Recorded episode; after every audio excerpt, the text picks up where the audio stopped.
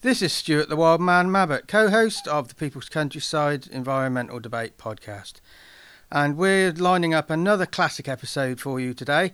It's just me today. William's off doing something else. And uh, this classic episode that I've picked today is the second most listened to episode we've ever released. And I think it was released in early 2022. So we're going back a little bit now.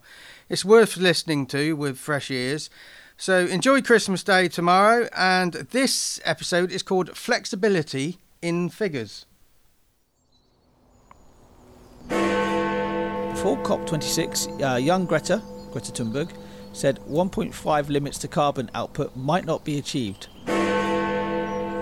Because I actually get bored of listening to a lot of these uh, keyboard warriors and other critics, because they come out with the same stuff, no matter what what who they're criticising. It's the same argument criticising them. Haven't they? Shouldn't Yeah. they have a plan B of a criti- crit- criticism? Yeah, and I think you probably find that uh, you know, when somebody criticises on a very regular basis, that you're going to find they're going to, hypocr- they're going to be hypocritical as well. Okay, we're here to stretch your thinking again. We are the People's Countryside Environmental Debate Podcast, and today we are going to be talking about COP26 again. As I said in the last episode, when I said that, have you got any thoughts on that? Was it a complete waste of time, or did it? Uh, was it a stepping stone to something else? Maybe you've got a view. Listen in, and uh, Felicity from Honduras has a question about COP. I'm Stuart the Wild Man Mabbott, and my job is getting people out into nature to make it part of daily life in the hope that they will want to protect it. And this podcast is one of those ways. Challenge for me uh, is still plate spinning and feeling under the weather, not particularly well. New COVID rules coming in. You know, who knows? Who's the co host? Yeah, my name is William Manclow. Uh, Stuart's just talking there about um, the, the the new rules coming in. We're recording this on the 20th of January 2022, just to be clear about when we're recording it. Yeah, I'm the co-host of this podcast. My name is William Manclow. Um, I am a photographer and I do a live show every week. Facebook.com forward slash shot at an angle. Come and come and meet me. Come and join me. 7 p.m. and uh, it, ha- have ha- enjoy what I do. so we have got a question uh, from Felicity in Honduras, as you say, Yeah. and again it does refer to COP26, which uh, the previous question from Ivy and Worthing uh, had had put to us. And like Ivy and Worthing, uh, we didn't debate it. We just have an ordinary conversation, like two men uh, sat in a pub, getting slightly inebriated, talking about a big subject. We're not experts. We're just relatable guys who are willing to stick their neck out and talk about things they know nothing about and see where it takes them. Exactly, but I can just rest assured that we have not been drinking before we recorded this episode. Hot chocolate. Hot chocolate. I had a, I had a Lapsang Souchong Oh, did you? tea. I did indeed.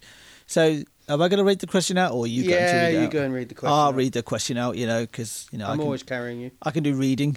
Yeah. Uh, so, uh, Felicity's question. Thanks for sending it in, Felicity. From Honduras. from Honduras. Where's Honduras? Um, I actually don't really know specifically where it is. Central America. Central America. Thank you very much.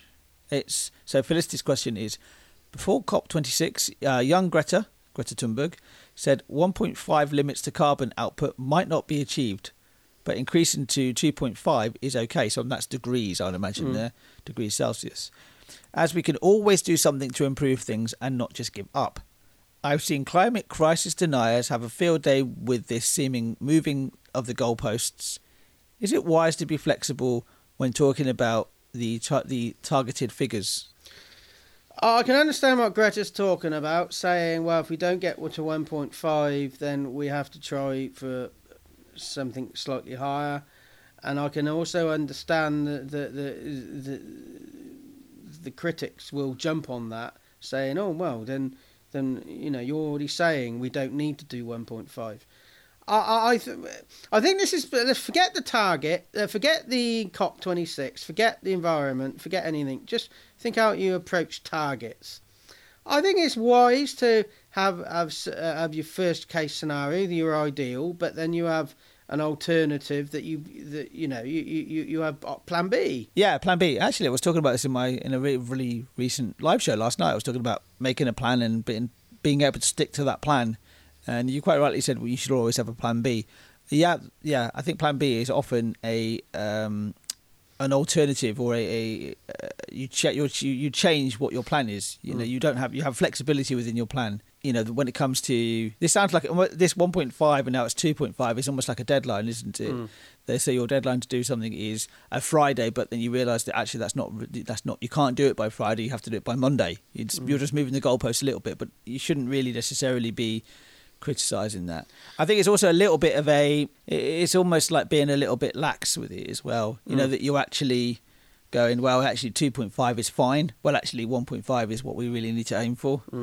But it's it's hard. It's easy to criticise because you mm. know whenever when if you if you don't believe it and your if your point of view is definitely you don't believe that we're creating this change in the in the world temperature, then of course anything that will any little chink in the armour. Mm well, you're, you're, you're, you can latch straight onto like what, this. What's the critics' plan B? Because I actually get bored of listening to a lot of these uh, keyboard warriors and other critics because they come out with the same stuff, no matter what what who they're criticising. It's the same argument criticising them. Haven't they? Shouldn't yeah. they have a plan B of a criti- crit- criticism? Yeah, and I think you probably find that uh, you know when somebody criticises on a very regular basis, that you're going to find they're going to hypocr- they're going to be hypocritical as well. Mm because they're going to say one thing. I had a conversation last year at some point, and um, uh, I made this point, and they said they countered it with this this point here, and then later on we had another conversation, and they countered it with another point, with my point, with another point, which completely went against their original point, because mm.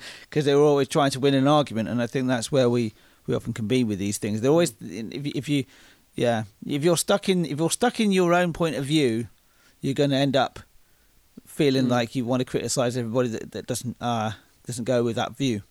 I don't really have much more to say on this. No, me either. Me either. No. It's um, we've done a series of relatively short episodes, but uh, you know, and, and when you make a podcast, many many people say, "What's the ideal length of a podcast?" And and so some podcasters, you know, they say, "Oh, you need to be about twenty five minutes." Others say, "Well, you need to be consistently an hour," or or like us, sometimes we do six minutes, or sometimes we do an hour. It, it, I, I think it's long enough to actually get your point across and, and not to be dull. Yeah, exactly. Yeah, I mean, I, I, would liken it to also producing music. You know, sometimes a, some a song just needs to be two minutes long, mm. and it, that's all it needs to be. But sometimes it needs to be longer. You know, you look at some of the work that Pink Floyd did, mm. for example, um, MGMT, which is one of my favourite bands, they've done songs that are uh, very short but also very long because they're it depends on what they're exploring, as you say. Mm. If you're exploring a big thing, a bit, you know, they, they actually there was a song they MGMT did which was exploring philosophy, and it took them 13, 14 minutes to explore it. mm. um, but it's the same with the podcast, and also it gives you, the listener, a, a, a choice as well. You know, you, whether you've got a couple of minutes in the day, you've got about fifteen minutes. You know, maybe you're on your commute somewhere, you can only listen to that, or if you want something to just sit down to and listen to. On, for a longer time, you just search through our back catalogue over over 250 episodes mm. of the podcast. You'll find something that will fit that that time mm. that time bubble. And we are talking to another podcaster relatively recently who said he thinks that we're, we're sustaining good listens because we are so short. But there are a lot of people who want to listen to long episodes. So I, I think we're, we're sustaining and growing because we do a range of different things that cater for a range of different people. Uh, we're, we're not stretching things out apart from when we're covering a le- question from Ivy and Worthing. Yeah. Um, but you know, I don't think there's a holy grail. It's just you know, you you hit a sweet spot. Be, next week you might not be hitting that.